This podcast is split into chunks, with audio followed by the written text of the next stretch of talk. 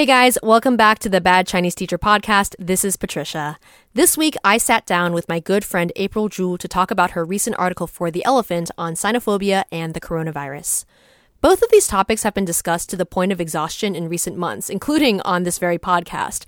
But April's unique position as a Chinese American, Nairobi based journalist who fluently speaks three languages English, Mandarin, and Swahili brings to the table some new points to consider.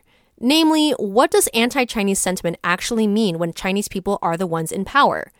Where do localized and derogatory, but maybe not actually racist terms like chinkuu come from? And how do we reconcile with their actually racist and actually Western roots? And how is a person like April, a person with a Chinese face and name living in Kenya, supposed to feel about it all? I had such a great time catching up and picking the brain of one of the smartest people I know, and I hope you enjoy our conversation as much as I did. If you've ever wondered what anti Asian racism looks like in a place where Asians are the oppressors, this episode is a must listen. Hope you enjoy.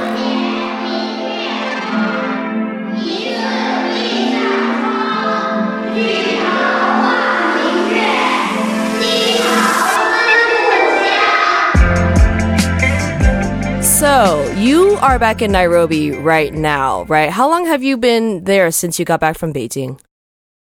I got back here in mid January. So, at that point, things had started to really escalate in Wuhan, at least. Um, but it hadn't mm. really started becoming a thing here in uh, in East Africa or in Africa in general. Were people even like talking about it at all while you were in Beijing in early January? Oh no! So what happened was I left Beijing right around Christmas, before Christmas last year. So oh, this was gotcha. not even in my yeah. I didn't know anything about it, and then I went uh, home went to a bunch of places in the US, traveled for about a month, came to Nairobi, and during that time it had become a thing. So I have no idea. Yeah, I think there were starting to be rumors when I was in Beijing, but I wasn't really paying attention to it back then.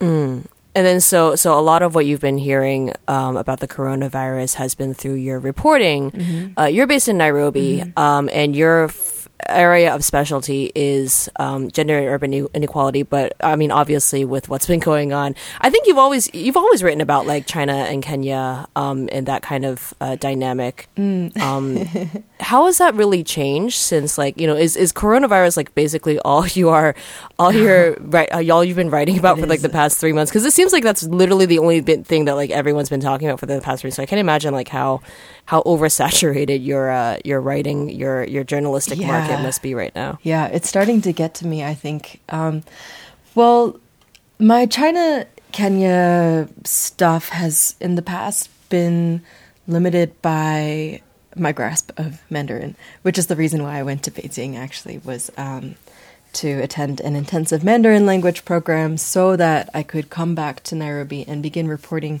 Um, yeah, with fluency. Um, so, yeah, in the past, I had been obviously still thinking about and sort of observing these changing dynamics between uh, the Chinese diaspora in Kenya and and Kenyans and all of these sort of um, big geopolitical movements as well as smaller like cultural, social, demographic, uh, like not tensions but just happenings. Um, but then, yeah, this coronavirus thing just completely came out of left field. What it has done, though, is provided, in some ways, a. Um, it's kind of just like turned, amped up everything in terms of China, Kenya, because you know, like the, and we can get more into this later when we talk about sort of nationalism and othering and uh, racialized diseases, but coronavirus has really just raised the stakes for all of and, sort of like provided a like um I don't know, it's sort of just like provided a totem, like something people can see, something that is of you know real uh, of real danger that people can sort of point to, and then lump all mm. of these other grievances on, which are many of these grievances are are very real. Um, we can go into that in detail as well. But it's just provided this um, sort of central point on which everything then gets piled on. And in that way, it's an, a very interesting lens to look at China Kenya. At the same time, it is, uh, yeah, it has indeed consumed my life. So, can you give me a little bit of background information as to you're saying that like you know the coronavirus has now become somewhat symbolic of you know the I guess would it be accurate to call it tension? Is that an understatement or an overstatement in terms of how China has kind of its presence in East Africa, um, in Kenya where you're at? What's kind of like a I know this is like basically a huge like can of worms, um, but like based on what you've seen, how long have you been in Nairobi?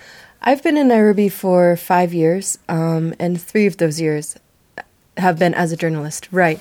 Yeah. And so it's been really interesting because within just the span of five years, that landscape has changed uh, dramatically. Um, when I first got there, it was sort of the, um, I mean, yeah, you would have, um, there were infrastructure projects, um, there were Chinese people. Um, it was, yeah, it was a thing. Um, but it's within the last five years that there has been a really strong bilateral political, um,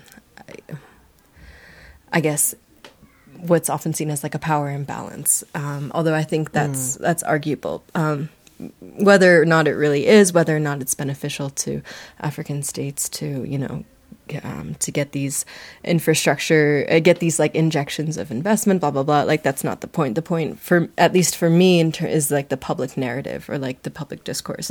Um, in which case, if we are talking about Kenya, then the way that that is perceived is certainly one of imbalanced power, um, just bilateral debt um, in terms of um, the sort of these really fast demographic changes, um, aka lots of Chinese people moving into living in Nairobi, other parts of Kenya. Um, and so what often what happens is not necessarily that all of these things are related. Um, for example, LAPSSET, uh, this giant, or not LAPSSET, um, the coal plant, for example, or these um, sort of large, shady, evil um, projects at the SGR, which was um, the railway that was funded and uh, or loaned, funded by Chinese loans, um, built by Chinese people, uh, Chinese corporations, and is operated by Chinese people. All of these sort of uh, disparate happenings um, all sort of mix together or build into the same narrative, and that narrative is one of um, of invasion um, or um, you know uh, there's like a neo coloniality to it. Um, Right. And so- and this isn't like limited to just Kenya alone right now, right? This is like a kind Yeah. of would it be accurate to say somewhat like Pan African sort of like um, you know, obviously as China's economy is evolving and they're uh, looking to kind of move away from, you know, what China looked like, what, 30, 40 years ago? Mm-hmm. Um, how does that look like on the ground? What kind of, you said that there have been lots of people who have been moving to China. I imagine that not all of them are just like straight up like, you know, businessmen who are just temporary transplants. Um, what does, is there a Chinese diaspora in uh, where you're living right now? And what does that look like? What kind of people are moving over? Yeah. So, in terms of Kenya versus other countries, at least in East Africa, it is very different. Um, or at least I think the political economy, the political situation in Kenya is unique just because of the debt, um, the debt situation. I believe 70% of uh, Kenya's bilateral debt is to China. And these mega projects are in large part funded by Chinese corporations. So the sort of um, the debt trap diplomacy, which is has been refuted as sort of like a, a you know yeah I, I don't want to get into the details of whether or not that's really happening but certainly in the mind in like yeah like what i said public discourse that is the political backdrop for everything that is happening. That is the political backdrop then for the second part of your question migration. Um, they're you know uh, contractors, Chinese contractors, are the ones who are putting up the buildings. Um, it's just this sort of uh, like it's a very visual thing. The presence is just the Chinese presence is just everywhere. Um, you will now have, um, for example, um, lots of little quote unquote Chinatowns popping up in Nairobi, um, Chinese schools um, outside of the Confucius Institute, just like sort of cultural centers. Um, the yeah, lots of Chinese restaurants, of course, and um, it's just sort of this. Uh, yeah, I think if from the point of view of someone who has lived, who would have lived in Nairobi for many years, you would just see this like you would take visual cues from the way that your city is changing around you that there are a group of people more or less moving in I visited you in Nairobi twice, Mm-hmm. and I think that was both of those times were ever before, were before I ever even visited China.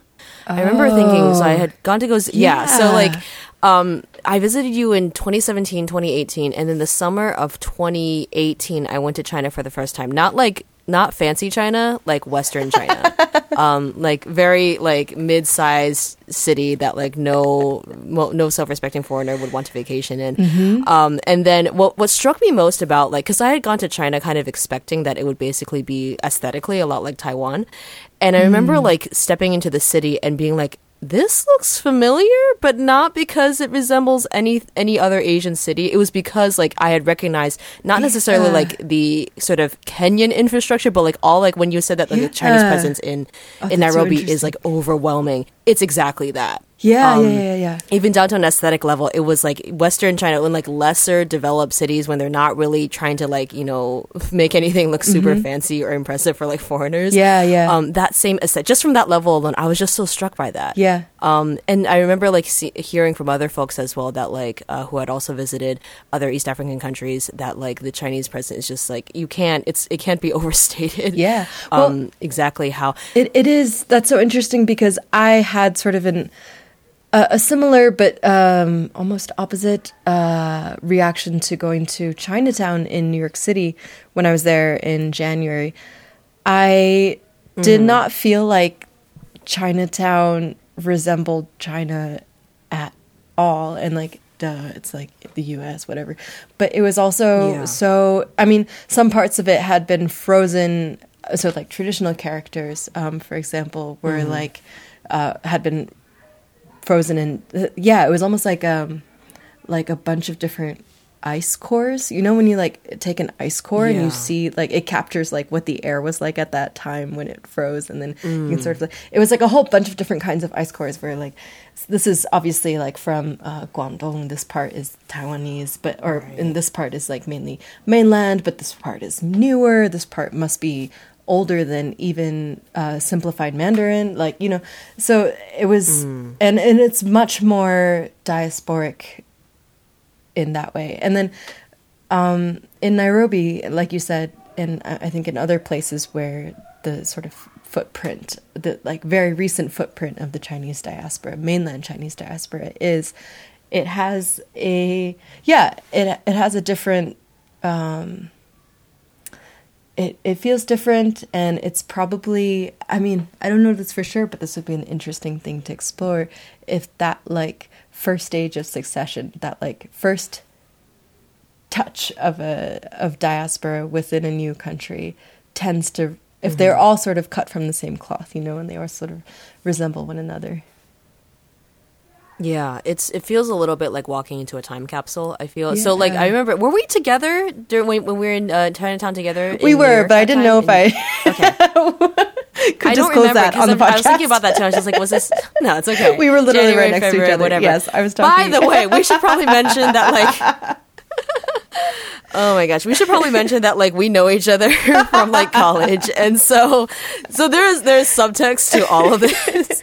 But yes, we were hanging out in Chinatown. That is that is that is the backdrop for Yeah. for that for that past bit. But but yeah, no, I mean, well, it's funny because I I ask because like I grew up near New York, and so New York Chinatown was something that like um and and I feel like New York Chinatown culture kind of spills over a little bit to Connecticut uh, you know, Chinese diaspora culture to an extent, uh, not fully. Um, but I got that same same feeling when I was in San Francisco in um, in September mm-hmm. and visiting San Francisco Chinatown, which is like legendary, mm. and realizing that like number one, yes, it does not feel like anything distinctly Chinese at all, mm-hmm. unless you're counting mm-hmm. like 1920s America. Like it's very Yeah. like more has that like American early 20th century Americana feel than anything.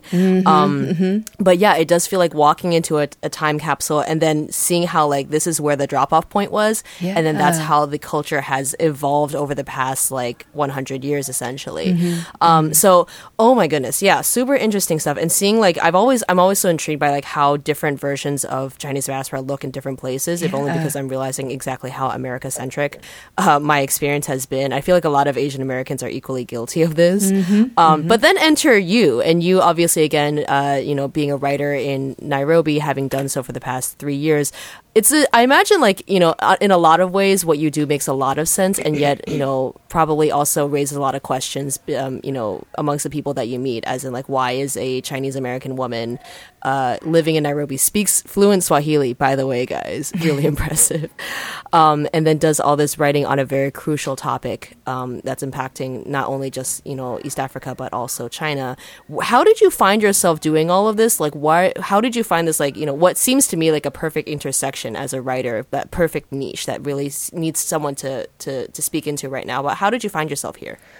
That's a really interesting question because if I'm to be completely honest, I first decided to go into writing. Um, when I had first moved to Nairobi, I was a product designer and did a short stint in painting as well. But I did not feel like there was a reason for me to be a journalist in a country with plenty of uh, brilliant and excellent Kenyan reporters and journalists. Um, so I kind of just like pattered, pitter pattered around, and just like live my life until this issue really uh, sort of came to came to the fore on its own. I think actually in the beginning, um, and and I think this is quite important as well. I did not want necessarily to be the China Kenya person. Um, I, I'm still not like by all means any kind of expert. Um, I didn't want to be that kind of person because I had this. Um, well, I mean, why? I don't, I don't know if I can explain that, but I had internalized that I am an American.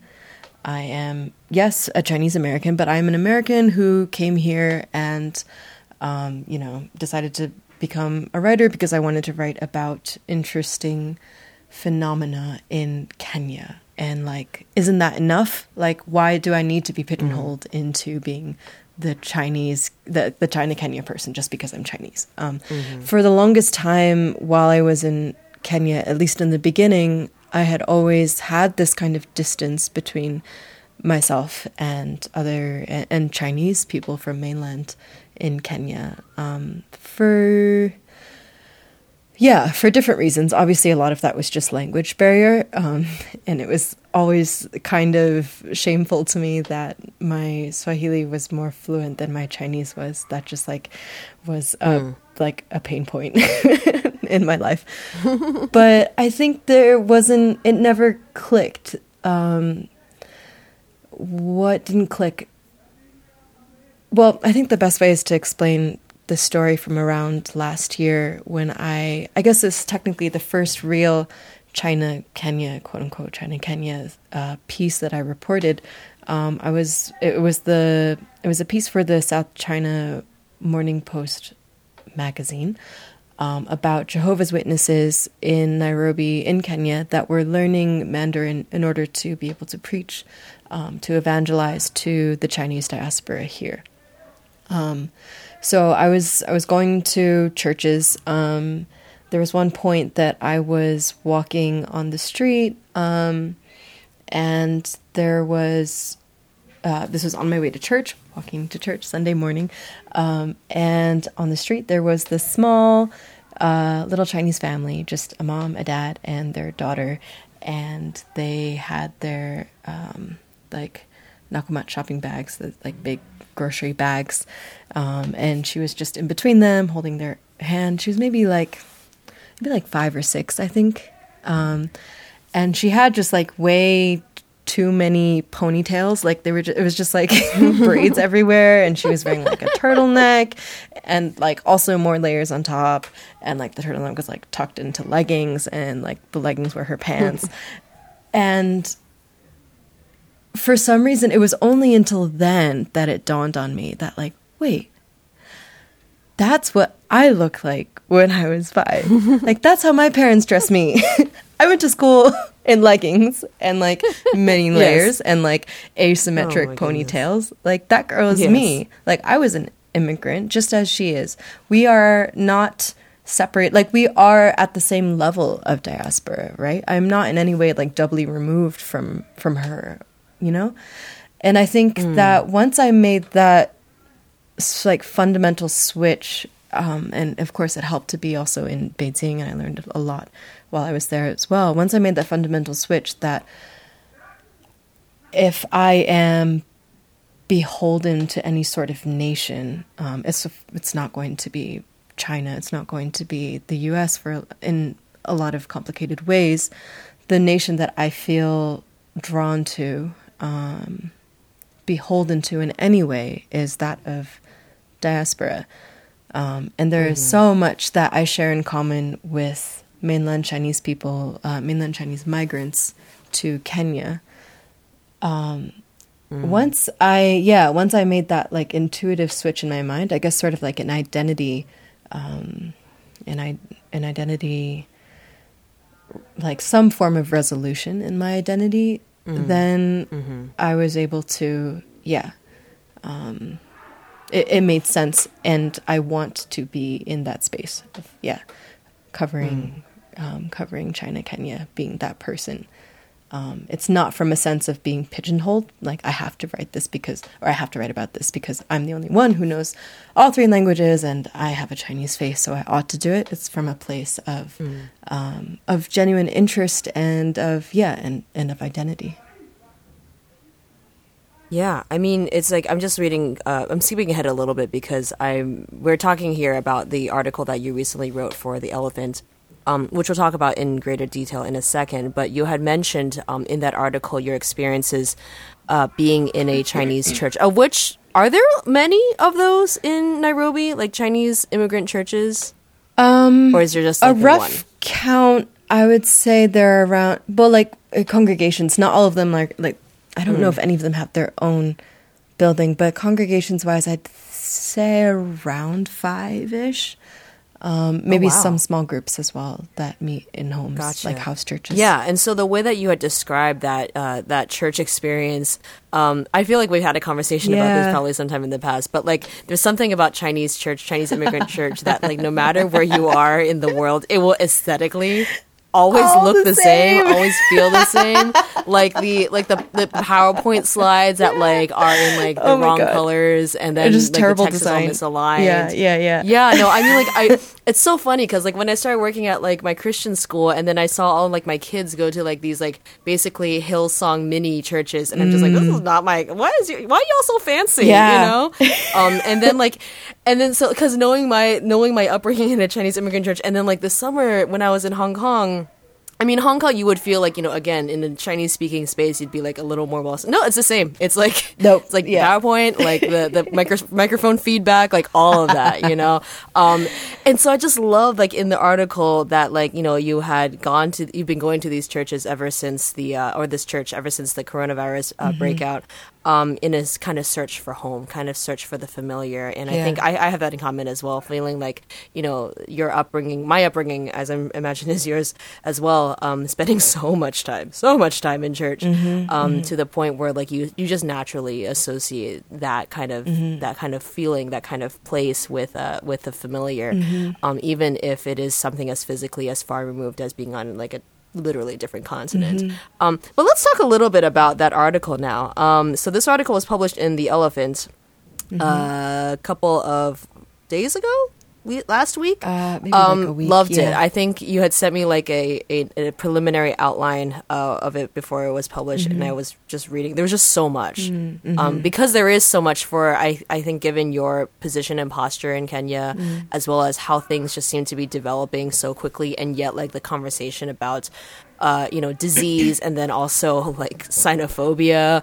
It feels so familiar you know, it, it feels like we mm. could have had mm. this conversation probably three weeks ago. I'm not sure yeah. how much would really have changed, right? Yeah. Even though like the, the, the disease obviously is spreading and like on a scientific level, things are constantly changing. Yeah. Um, but it really seems like I remember when I did this the episode on coronavirus a couple weeks back. It really just all the rhetoric mm. just seems to be circling back to like you know early uh, late 19th century you know Chinese immigrants you know the, oh God, the yes. ghettos quote unquote that you know like yeah. the idea that like chinese people were eating rats and were diseased yeah. and it was unclean yeah, and all of that and i'm just like literally we had this conversation in 1886 you know um, but let's talk a little bit about that article what what was the impetus for like um, you know coming forward with something that just really laid it out there in terms of um, you know xenophobia mm. with reference to uh, East Africa in mm. particular. Mm. Well, I think people are interested in that, right? Like that's like a um, an obvious question is okay, well, xenophobia is happening in, you know, in Europe, in North America, in, uh, you know, in different ways in parts of Asia as well. What about places where there, like, for example, with SARS, there weren't that many, like, this wasn't, it was completely different. There wasn't a huge mm. um, diasporic footprint in East Africa, or I mean, anywhere in Africa, really. So this is like a, in some ways it's happening for the first time. Um, and there must be like people want to know like you know how do Chinese people in Kenya um, experience xenophobia? After I wrote the piece, a lot of people, um, like media people, also reached out and about uh, getting more information about this. Um, so it's it's like people want to know. Mm. Um, I wanted to write that story, that reported future, that objective uh, pen and pad in hand, talking mm. to a hmm. Chinese person, like, how do you feel about being Chinese in Nairobi? And like, I could not. It felt stupid. It was impossible for me to write without putting myself in it mm. because I mean, well, first of all, if you you can't not talk about the real grievances that Kenyans, um, especially everyday Kenyans, have against China in all its forms. Um, China, like as one word, being sort of an unfair way to lump together Chinese people, Chinese corporations, uh, the Chinese government, CCP, um, the, Chinese Communist Party, like all of those things get lumped together. But like you know, there are real grievances. There are real ways in which um, the, you know China's um, presence in Kenya is colonial. Um, so to tell a xenophobia story without any of that just like first of all seemed uh, seemed a bit not irresponsible but at the very least it wouldn't actually capture what's really happening which is a really complex and weird thing. Um, and in order to con- to capture that complex and weird thing i realized as i was struggling to write this that i had to write in first person um, which was something mm. that was much more difficult than I had ever expected. Um, much dif- very difficult to do in a way that is vulnerable and honest. Um, and so, what I did was, I mean, I guess I really just gave glimpses into how I've been seeing all this as someone like I said before, who's been here for not that long, but long enough to see how things have changed within five years. Someone who speaks um, all three languages Swahili, English, and, uh, and Mandarin. How do I see this? What am I struggling with? And why does it all, like, why does it feel so bad? um, and that's mm. really what this essay is about. It's not, um, it's not in any way like, you know, uh, all of the church, all the people in it are sort of nameless. It um, sort of gives a glimpse into the the ways in which um, in in which xenophobia plays out. But at the very end, there's no there's no real answer. It's I guess the the glimpse itself, being able to um, see what having to manage your life against other people's gazes, what other people think you represent, what that does to individuals and to a community. Yeah, I think what I found so um, refreshing about your piece is obviously, I mean, the authenticity kind of speaks for itself because, you know, because of how personal it is. Um, and also in the backdrop of like how, with something like coronavirus, all, a lot of like the media discussion on it just tends to be very hot takey, which is. Mm.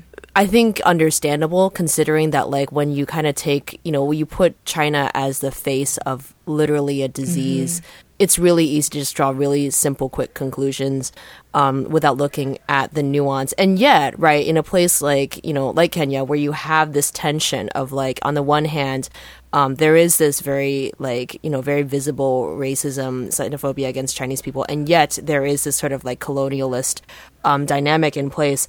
Um, I was just kind of scrolling through as mm. you were talking and thinking, and you mentioned the Lamu Lamu coal plant mm. as one of like um, one kind of instance where uh, folks were able to kind of, you know, you said organized to defeat the coal plant and ultimately did, which like there drew therefore drew uh, drew from a form of repulsion, blah blah blah. Mm-hmm. And so like you had ended that phrase with saying the remedy to xenophobia is not xenophilia, it is nuance. Mm, mm-hmm. Um, could you talk a little bit more about that because that seems like a case yeah. that seems you know having it being highlighted in this article. Yeah seems like somewhat an unusual sort of approach or unusual sort of response to you know what typically happens within that that dynamic.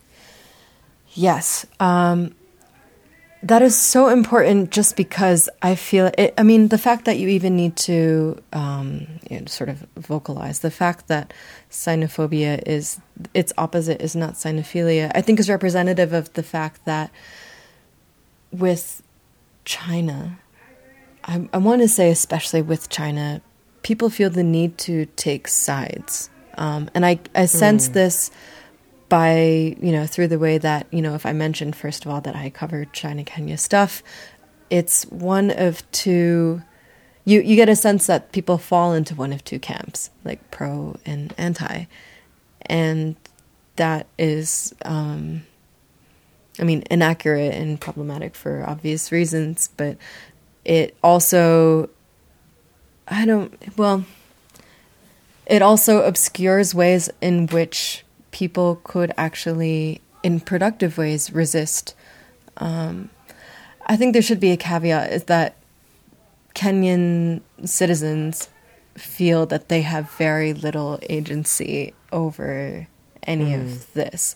Um, at the moment, there's no, just because of Kenya's uh, domestic politics, there's no real um, opposition, um, which I also mentioned in the article. And what that means really is that there is no uh, political section that is broadly anti China. Um, what mm. you have instead is, like I said before, these sort of um, public anxieties, which I think are heightened by the fact that people don't feel like they can do anything about this. People didn't have really a choice to to uh, do the SGR to like let this railway be mm-hmm. built, mm. um, let alone, of course, you know, pay uh, just way too much for this uh, for this railway to be built, taxpayer money being wasted, blah blah blah, um, and so people often feel like they have no control over this, you know, these like um, these events, whether that is a mega project, um, some kind of infrastructure thing, or just the like presence of Chinese people. In the case mm. of the Lamu coal plant, um, in short, this was a coal plant that was meant to be built by a Chinese company um, whose name I can't remember right now. And in the process of that coal plant being built, um, I mean, barring there are you can uh, look up any work by decolonize um, de and then c-o-a-l deCOALonize um, which is one of and also save lamu which were some of the organizations that were at the helm of resisting this coal plant which would not only introduce uh, coal as like a major uh, source of energy in Kenya that doesn't really need that. Mm. Also, coal is bad, um, yeah. but would actually require, uh, at least in initial stages, importing coal from South Africa. It was just a nonsensical project, and many people believe that it was part of this um, effort on China's part to sort of outsource its coal, um, its its coal production, its coal producing uh, needs to outside of its country, so that it could, uh, you know, on paper, lower the amount of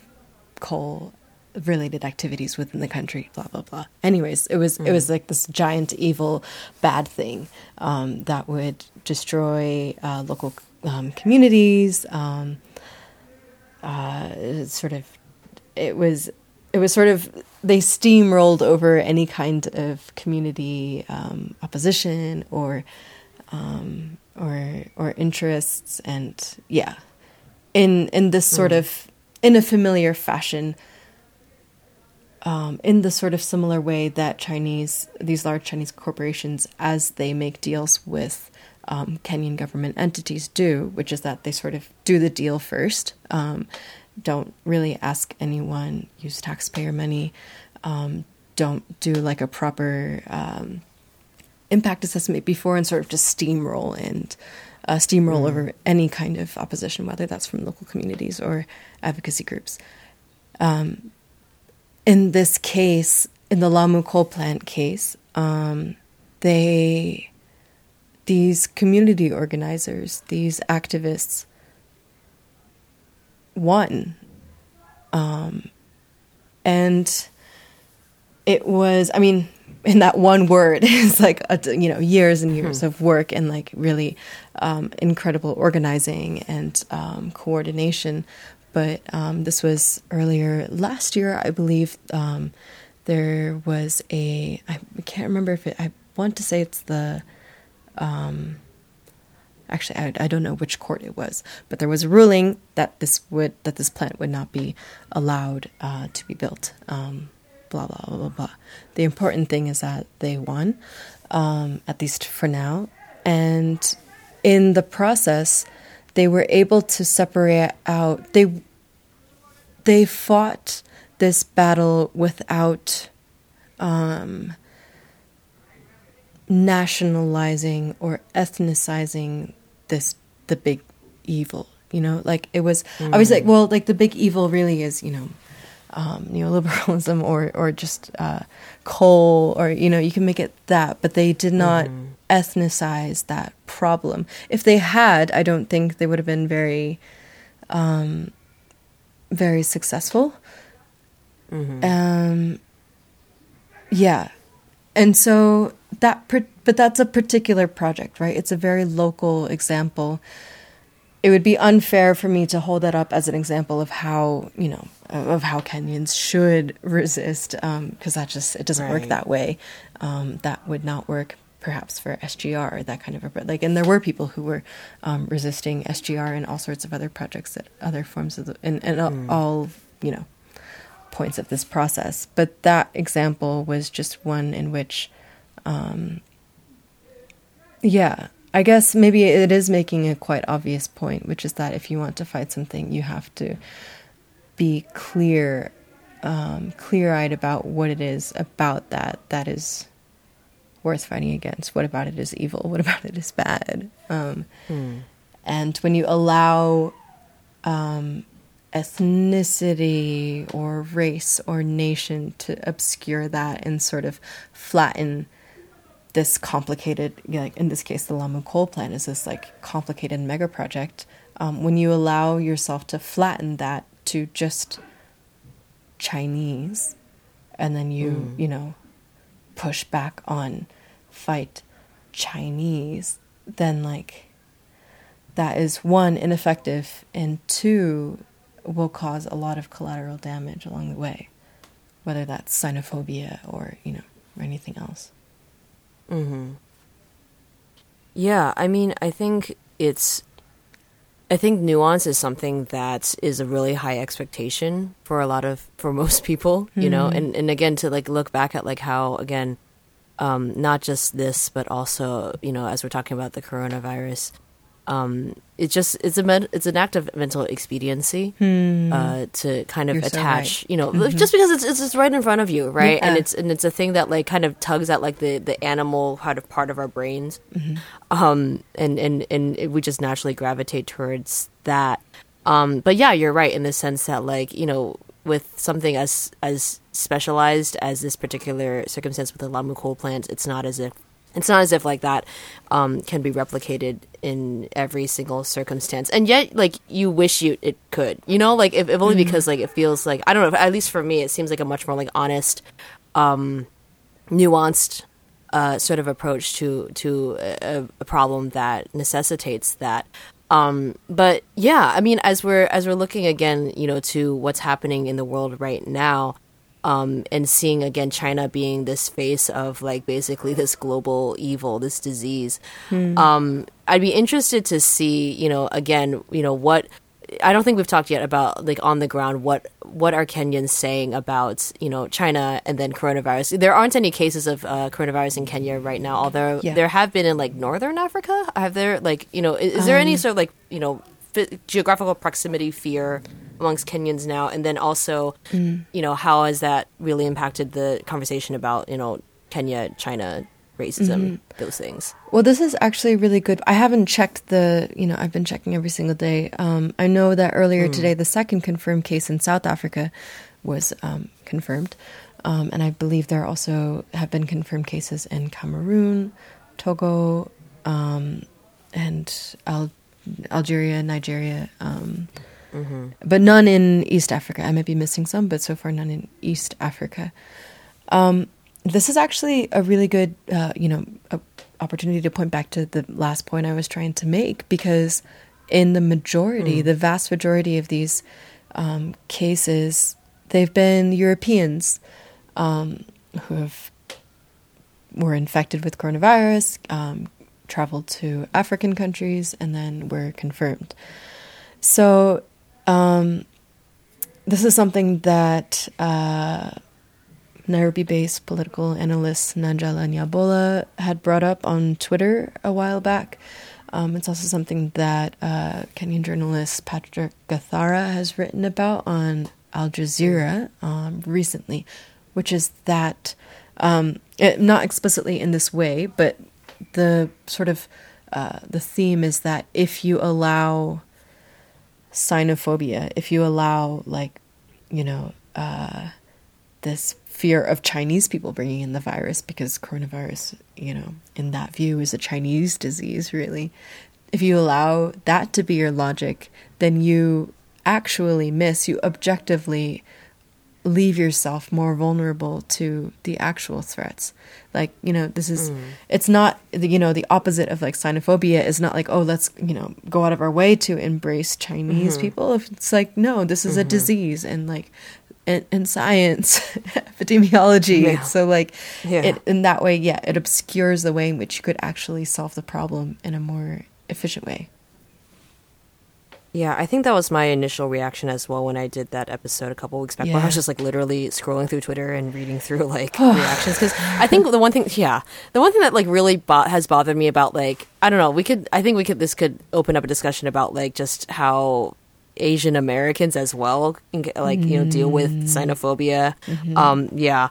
Um, but the thing that struck me about like reading through those tweets from like non from like basically white people was uh like woke white people were basically saying that like you know the uh like don't be racist against Chinese people. You know China has done nothing wrong don't criticize the Chinese government. And I'm like oh my goodness there's so much to criticize though. Um and I'm saying that as like an ethnically Chinese person. And so you know it's it, it, again I feel like it just goes back to that like you know whenever we're we're hit with like a cognitively challenging topic it very We much revert. just turns into Yeah. like a pro con you know? Like it's kind of like you Yeah. either you know all in um if, if when you're in your anti-chinese racism or you just like try to overcompensate. And i wonder how much of that is like just performative you know especially for folks who are just like so I don't know, have never spoken to an actual Chinese person before in their hmm. lives. You hmm. know, like that sort of thing. I, I sound super bitter in saying all this, but it's, I feel like it's mostly because I feel like I'm caught in this tension. Hmm. Um, Yeah. of not knowing how to like number one feeling like you know the the the popular thing um, is to take sides. Yeah. Uh, because you know, because it just seems like you know everyone will always view like want to compartmentalize you in one of those two camps. Right. Um. So it makes it, it, it easier for them to process your your your posture in all of this. Mm-hmm. Um. But at the same time, you're just kind of like you know I don't know. Maybe also speaking as a as a Taiwanese person. Mm-hmm. Um, Taiwan has its own, you know, set of beef with Yeah. the, the PRC and, Right. Mm-hmm. and being identified as being part of the PRC.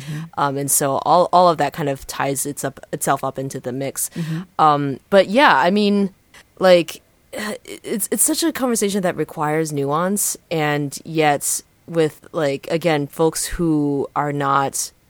I don't know. I feel like you of all people are have the one of the most personalized experiences with um, xenophobia because I, I can see through your pieces that it's something that you encounter on a daily basis. I think you mentioned in the article that like um, when you had first started tweeting about this, like your your replies were just like your mentions were just littered with all sorts of garbage, um, and yet you were like, this doesn't bother me anymore. And I can just think of the number of like Asian Americans. I get called Corona now. That's a thing. yeah right and like and i guess to a point it's like you know being desensitized but you know how much of that still feels palpable to you on i, I imagine like getting you know snake emojis in your in your mentions is not a is not a fun thing regardless. But like how does that look like for you now having been in kenya for for so long and having xenophobia basically be part of your day to day for for so long?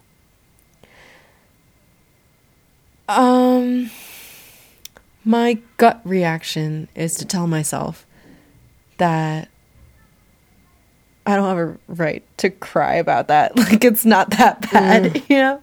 yeah. It's uh, and I think that has to do with like my own class privilege and an understanding of what China means to, yeah, of what what basically my face represents to the people who like, you know, call me mm. chinku or corona on the streets or tell me to go home, you know, which and that's mm. like a really weird position to to to be in.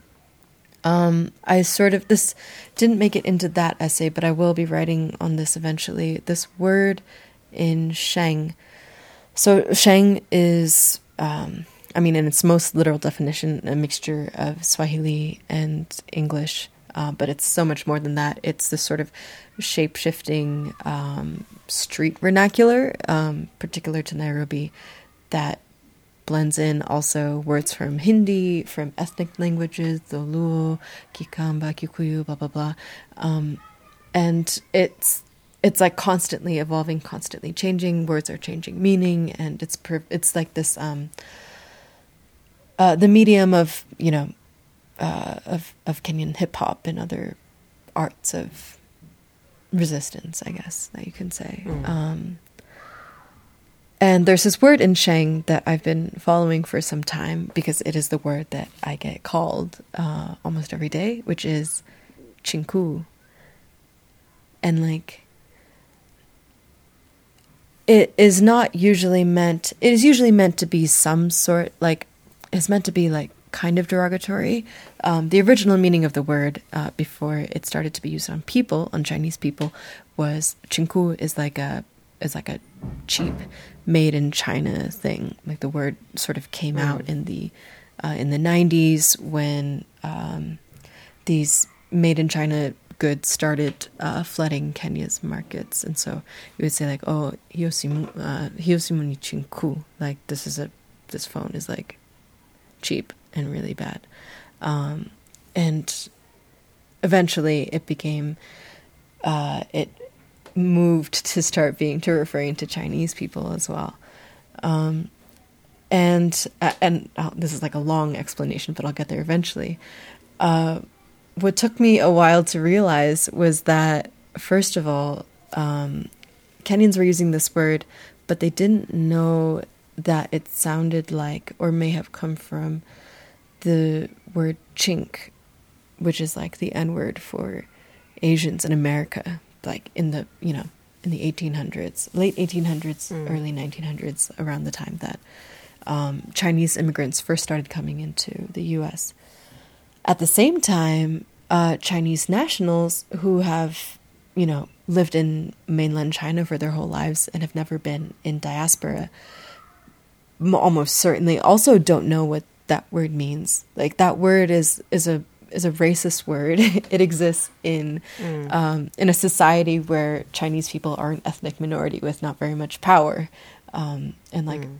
are trying to be excluded, um, or are and are excluded, are in a society that is trying to exclude them. So every day you have this word chinku that like sounds like chink that's just being thrown around in the airwaves and like I hear it I hear in that frequency I hear in that Asian American frequency where I know what it means mm. to be called a chink I also know that like um, you know, that things are complicated and there is like a neocoloniality to all of this. And so Kenyans are responding to that in, in this way and they don't know where the word comes from and that, you know, that that's there, but it also still stings to be called mm. a chink.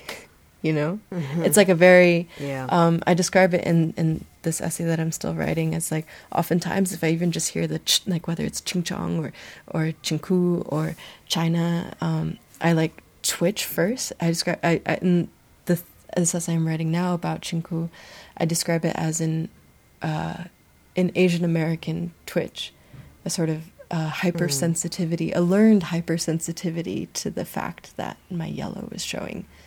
Like we, growing up in the U.S., have been conditioned in a way to be super sensitive about not super sensitive, just you know reasonably sensitive about um, about racial exclusion or those sorts of. That's not even a dog whistle, just like slurs. um, but mm-hmm. it's weird for me now to be in a place where I know that uh, you know, Chinese people as a group hold a lot of power in, you know, in whether symbolic ways or economically in terms of class and things like that. Um, hmm. And at the same time, uh, yeah, though both those things have to be true. That yes, I am complicit in some way, or that you know Chinese people, the Chinese diaspora is complicit in this uh, neocoloniality of this invasion and at the same time like it really hurts to be called corona mm. on the street you know to be called right, chinku right. every day yeah and yeah. you have to hold all of those things at once i don't think this is yeah i don't think this is um unique to my experience i think that in the complex combinations of uh, of race ethnicity place distance from home types of what even is home like i think all of us have to deal with this with these um, and also like um, sexual orientation and class all of these ways in which um, mm. power sort of combine and interact and negate in strange ways we have to we have to get better at holding multiple things true at once mm.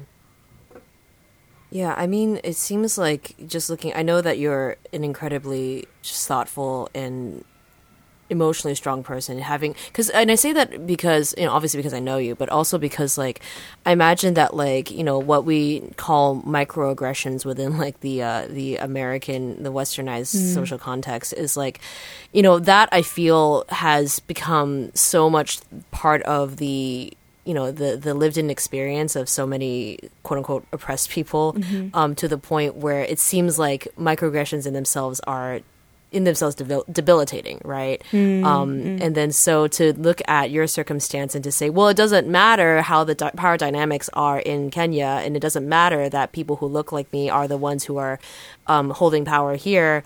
Um, but I'm hurt by that. You know, like I, mm.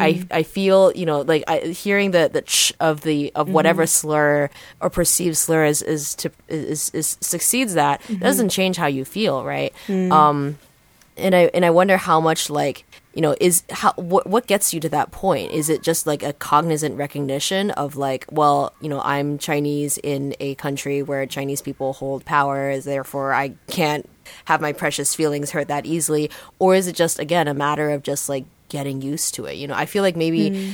i wonder how how how accurate the parallel would be for like white allies who like understand their. I don't think like the the white privilege paradigm works quite as well here. I don't really think that the two link up like you know exactly. Mm-hmm. Yeah. Um, but like I wonder how you know, like as a white person in the U.S., you're constantly confronted with your own privilege. Um, and then if someone like makes, uh, I don't know, some like off-color white person joke, it still kind of stings. I, I assume not being a white person wouldn't know. Um, but like you know, the emotional side of things, it doesn't it doesn't matter. Like the you know, like it still hurts. Like, and how do you how do you kind of cope with that? And men too, right?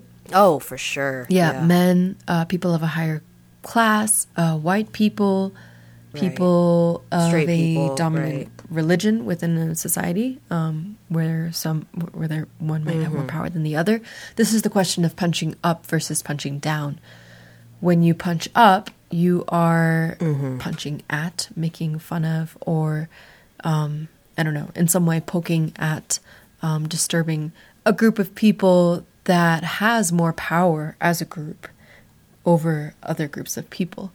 Um, punching down is when you are doing the opposite, when you are actively hurting someone who already doesn't have power within the system. You are exercising your power over them. And that is why this China Kenya thing is so interesting because chinku, whether or not it comes from the word chink, um, chinku and all of the accompanying words around it that I, for example, am called on the street, um, chinku, chingchong, China, uh, corona, these sorts of things. These are words from a language, a reservoir of tropes and images from white racism, right? These are, um, they don't, they didn't come out of a vacuum. They weren't generated out of nothing here in Kenya.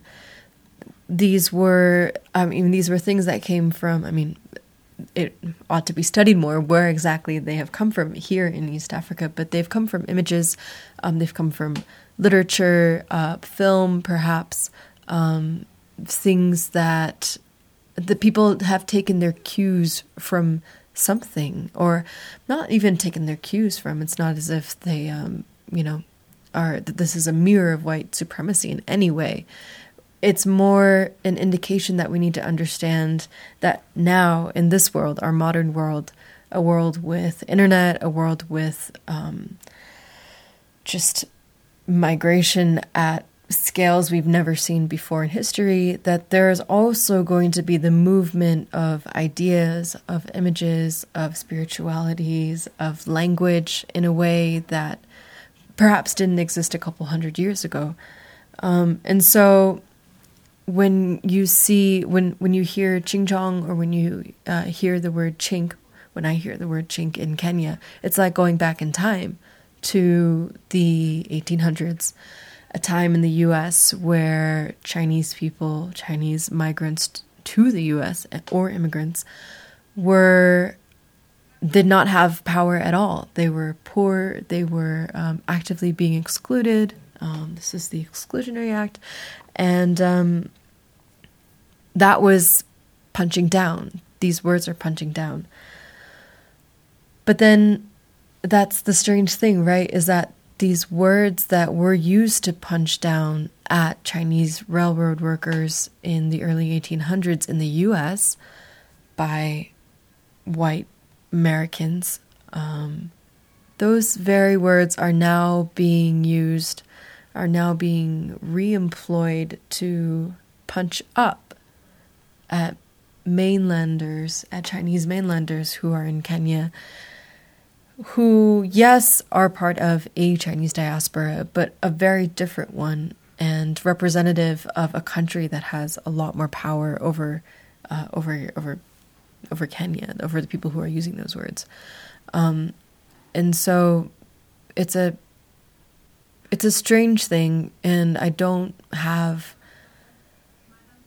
I think that's the only useful thing that I can say about it right now is that it is strange and that you have to hold all those things at once in your mind. Um, this reminds me of a recent political cartoon. Um, this is in the wake of news that a China Southern Airlines plane from uh, it was a direct flight from China I can't remember if it was Guangzhou or Changsha, but it came directly from China and landed in Nairobi, um, despite the fact that there was supposed to be a ban on direct flights from China for for some time. Um, so this plane sort of quietly arrived, and um, obviously, and I think for good reason, the public was outraged that um, that this was allowed to happen technically um, they you know the passengers were screened before coming and they were also you know they went through the fever gun thing when they came here and they were asked to self quarantine which is pretty standard it's been standard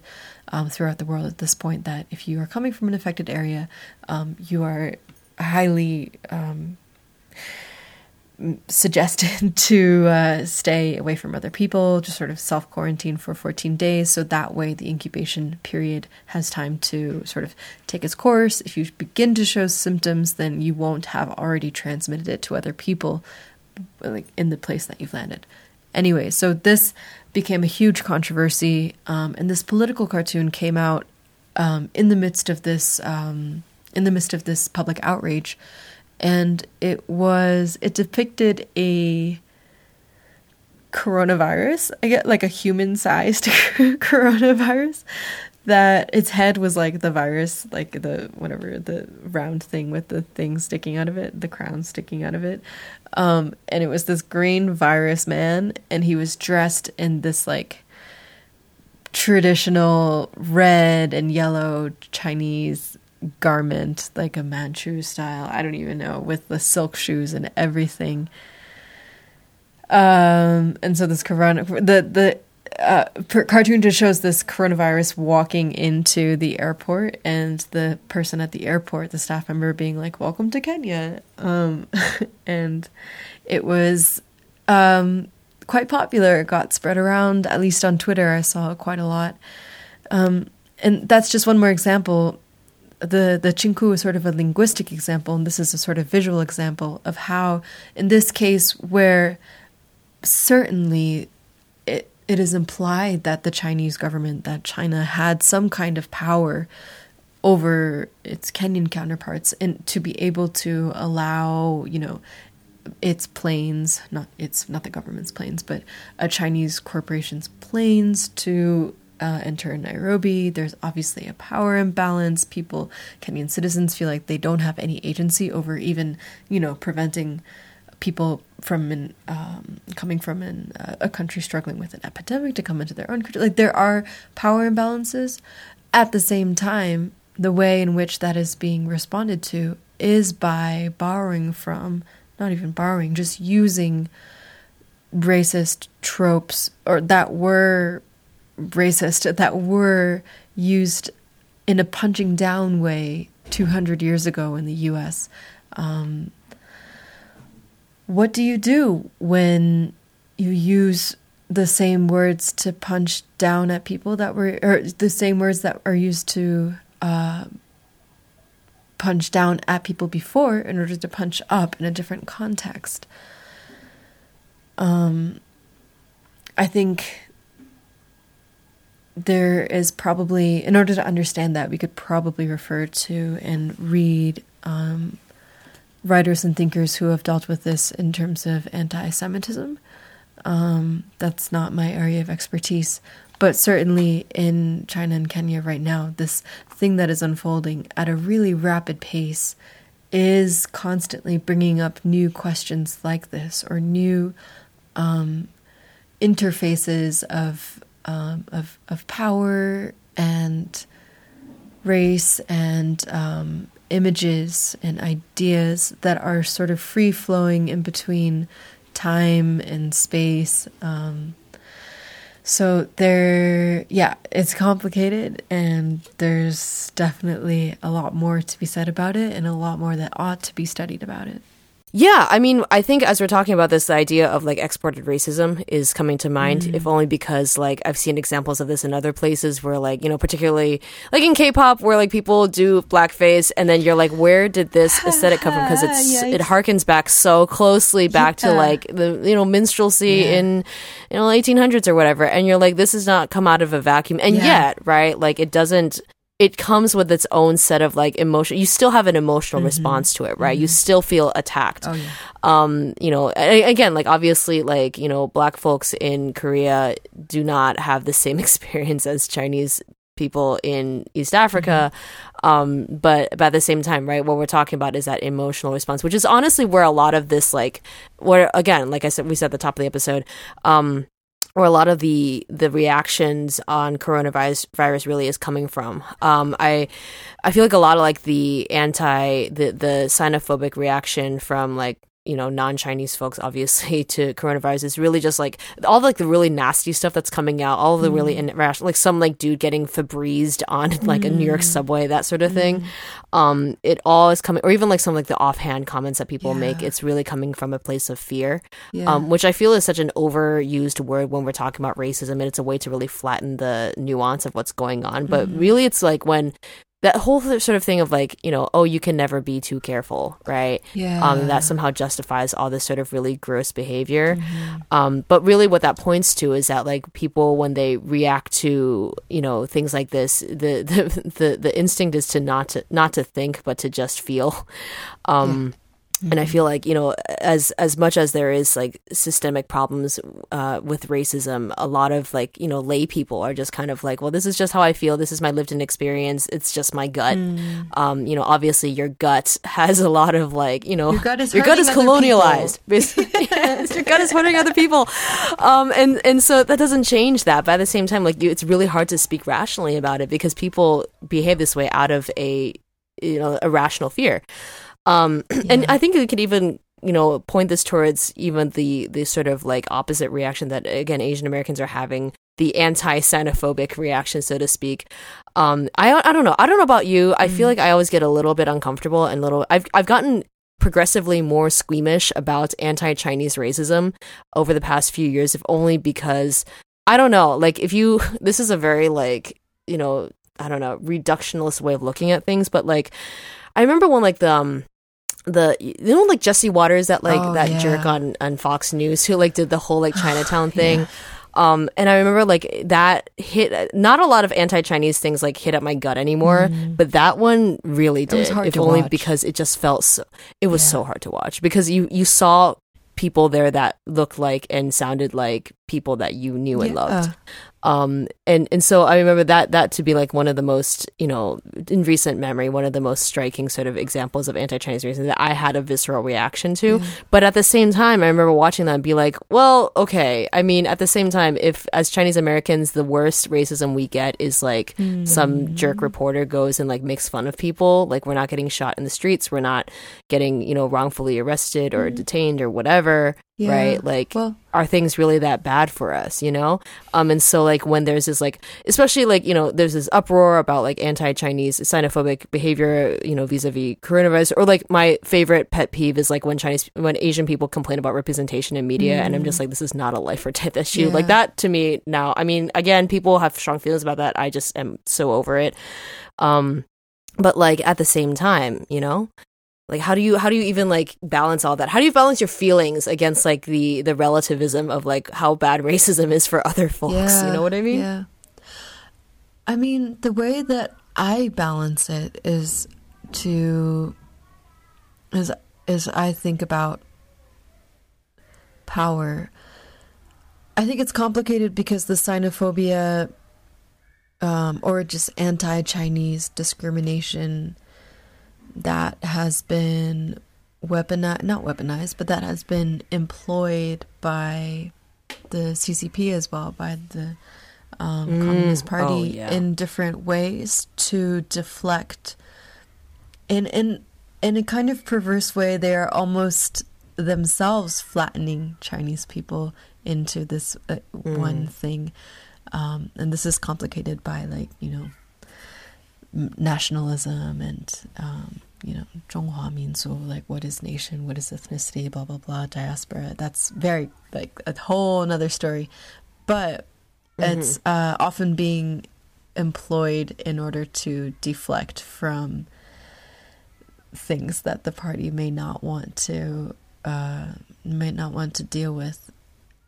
at the same time, and sort of stepping away from all of that, when you're sort of talking about comparing the racism that um, that Chinese and Chinese Americans or Chinese in America and Chinese Americans might experience is perhaps not as bad as that which Black Americans experience. You know, um, I yeah, to one extent, I do believe that's true. Um, there are like you know structural ways in which um, Black folk in America just you know yeah, they're just oppressed in a way that is systemic, mm-hmm. in a mm-hmm. way that is significant.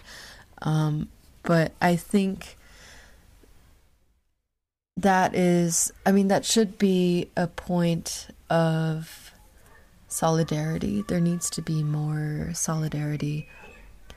Through the process mm. of solidarity, I think what we will find, of course, is those distinctions between the kinds of discrimination that different groups experience, but also I think through that process we can begin to begin to see um, common not common enemies, but we can find the ways in which our oppression are actually the same. Um, and for example, like there are a lot of shared struggles between people like working class, lower class people of all races, between women of different uh, racial groups and people with different access to education, um, regional, like those sorts of things. I think, yeah, I and I, I guess in a way, my logic is exactly like that which you said, you know, which is like, but Chinese people in Kenya have power. Like it's not that bad. Like it should be fine when I get called a chink here because of that. Like I, I, understand that I am also leaning on that logic, um, but I think that the forward way, like the positive, forward-facing way to to deal with that or to think about that is, I think the only way to to deal with that is to um, is to to look for the outline of power in all of the discriminations that happen against us and um, and I think, I mean, this is like a, a whole separate issue, but I think within that racial discrimination um, is a lot of like um, violence between ethnic minorities in the U.S. I think I've seen a couple of really disturbing videos um, around coronavirus in um, in the U.S. where it just you know attacks on Chinese people by um, mm. other people of color, other people POC mm-hmm. who are Americans, you know, and like if you're gonna take that hierarchical, like who has more power here, who has less power, whose group mm. experiences worth, like how do you process, um, you know, a group of of young black people accosting an elderly Chinese man in this video that I saw. I, I you can maybe mm. find it and put it in the show notes. But how do you begin to process that by that way? Like you, you, you can like you you have to sort of zoom out and again find the outline of power and all of those things and where we're not yeah in in that case where something goes so wrong like that where you have so much um, anti-blackness within the Chinese community, or so much, um, you know, just racism, anti-Chinese sentiment amongst amongst Black people. Like you need to. The only way is to like zoom out from all of that and and sort of find the common. The, the the common source of oppression or the common you know to search positively for solidarity otherwise mm. i think it just becomes a counting game right it just becomes like yeah um measuring oppression and then sort of counting it up and then seeing who gets to do what in that case. Right? Right. Which is this like complicated and not oppression Olympics right. sort of. Yeah, oppression Olympics exactly. Mindset. Yeah. Yeah. Yeah, I mean it's like it's funny cuz like having worked in um diversity you know initiative spaces at my school mm. um, the word unity comes up uh, and to the point that i almost have like a visceral negative reaction mm. when i hear it just because it's it's used mm. oftentimes oftentimes by privileged white folks uh, to kind of like kind of kind of erase the problem. Ah, yeah. um, yeah, to yeah. kind of say that like, oh, we're all the same. We have the same struggles. We're all human. You know, we all bleed red, etc., etc. Oh, um, and the thing is, like, I have a visceral reaction to that because it's been used to kind of like again to re- erase the problem. Yeah. But I think what you're saying is. Um, is absolutely correct in the sense that like when there's radical empathy when when you're able to see that there is actually a common enemy that the problem does not not exist but the enemy is not each other Yeah. Um in in that like and to recognize uh you know the power structures in place and to realize that what we're looking for is not necessarily unity um in in the sense that that word I feel has been just so used and abused uh for the wrong but but solidarity. Yeah. Yeah. um and I think yeah I mean there's there's no other otherwise you're right in the sense that like there is no sort of there there is no one size fits all hierarchy that would fit in every single political and social and you know situation um yeah there's there's really only but but the common thread is power and the common thread is um is finding a way to to address that from our differing postures yeah. Yeah. so Absolutely. yeah. All right. Well, this was this was amazing. Um, I feel like there's like there there ought to be a part two, if only because there's so much like uh, oh my goodness. No, I mean I'm I'm always so grateful to be able to talk to you. So, um, where can people find? I, I'm so excited that I get to say this because you're like an actual like legitimate journalist slash like semi public figure in a certain media space. But like, where can people find you on the internet? Um, you can find me on Twitter. My um, what is that thing called? Handle is at APRZHU. Um, that's also the URL to my website, um, APRZHU.com, to find my past work. That's awesome. Um, and I'll also link a couple. I'm just like, oh, basking, basking in like famous person land. She's so legit. Uh, and I'll also link a bunch of your uh, your past works on the show notes as well, just because they're just so they're so good. And so, uh, thank you so much for hanging out and for talking about really interesting and important things. And hopefully, I think I think we'll have you you back eventually, just because there's so much. There's just so much. So, thank you so much. Hey guys, it's Patricia. I hope you enjoyed that episode with April Zhu. Again, you can find her on Twitter at APRZHU, and her writing and bio is available on her website at APRZHU.com. If you like what you heard, feel free to leave us a review on Apple Podcasts. And if you haven't already, follow us on social media. You can find us on Instagram at Bad Chinese Teacher or on Twitter at Bad Chinese Pod. If you're looking for me, Patricia, you can find me on Instagram at Patricia Liu and on Twitter at Patricia SQ Liu. And you can find my latest writing at my blog at blog.patricialiu.net. Show notes for this episode and all past episodes can be found at badchineseteacher.com. New episodes for the Bad Chinese Teacher podcast will be posted every Monday morning at 8 a.m. Eastern. All right, that's it for this week. See you next time. Bye bye.